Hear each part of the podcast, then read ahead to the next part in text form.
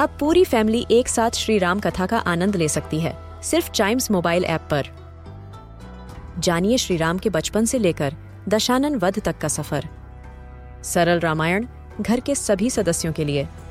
आज ही डाउनलोड करें चाइम्स मोबाइल ऐप एप्पल या गूगल प्ले स्टोर से.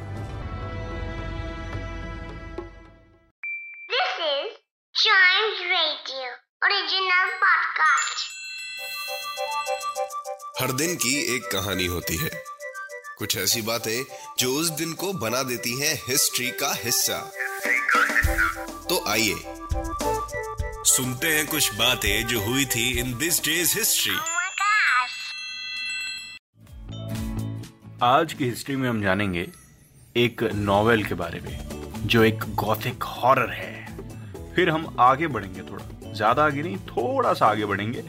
और जानेंगे एक ड्राइविंग रूल के बारे में जो रातों रात चेंज हो गया। यस yes, फिर हम आगे बढ़ेंगे और जानेंगे एक अपोलो प्रोग्राम के बारे में। Actually to be precise Apollo 10 के बारे में। अपोलो 10 क्या था? हमने इसकी पहली बात की थी आज भी बताऊँगा क्या था ये।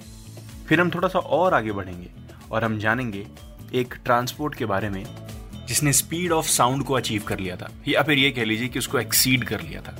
राइट शुरू करें? शुरू करें? ओके स्टार्ट करते हैं 1897 से।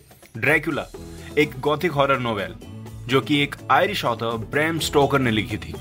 यस yes, 1897 में आज ही के दिन ये नॉवेल पब्लिश की गई थी and it introduce the character of count Dracula और इस नॉवेल के पब्लिश होने के बाद ड्रैकुला का एक जोन बन गया था एक अलग ही जोन बन गया था जो आज तक बना हुआ है।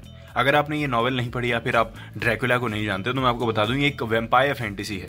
राइट जो कि हीरो है लोगों का। वेम्पायर जनरली क्या करते हैं? वेम्पायर जनरली किलिंग के लिए बड़े मशहूर होते हैं। हाँ खा जाऊँगा। नहीं, ये हीरो था। वेम्पायरों का हीरो ब्रैम स्टॉकर ने इस आयरिश नोवेल को लिखा था। एक्चुअली वो इसी नोवेल की वजह से ही फ़ेमस भी हुए थे। बेस्ट नोन ऑथर बन गए थे 1897 में।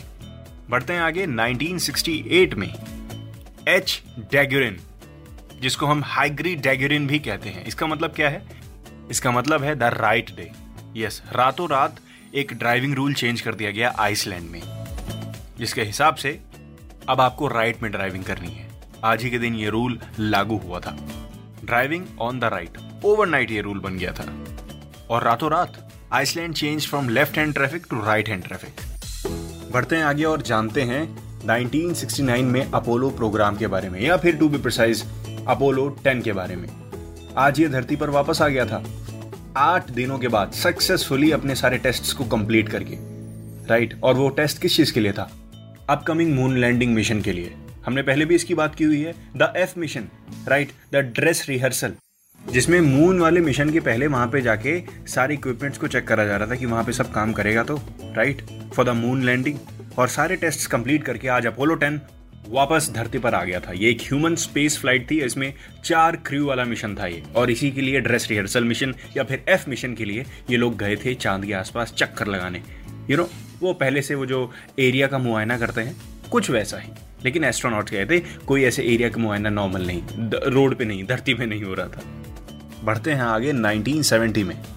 आज ही के दिन ट्यूबलेव 144 पहला ऐसा कमर्शियल ट्रांसपोर्ट बन गया था जिसने साउंड ऑफ़ स्पीड को मैच कर लिया था। साउंड ऑफ़ स्पीड कितनी होती है? 343 मीटर पर सेकेंड और उसको एक्सीड करने वाला सबसे पहला कमर्शियल ट्रांसपोर्ट बन गया था। पैसेंजर लेके जाने वाला भैया, बताइए साउंड ऑफ़ स्पीड कम नहीं होती और उसको अचीव करना भी छोटी बात नहीं है, लेकिन आज के दिन 1970 में ये चीज़ कर दिया था एक कमर्शियल ट्रांसपोर्ट ने, जिसको ट्यूबलेव ने बनाया था। और जिसका नाम भी द सोवियत ट्यूबलेव टू 144 था। इसी के साथ दिस डेज़ हिस्ट्री का ये वाला एपिसोड खत्म होता है। मिलते हैं इसके अगले एपिसोड में। क्योंकि हर दिन का होता है एक इतिहास और उसको जानना हमारा काम है।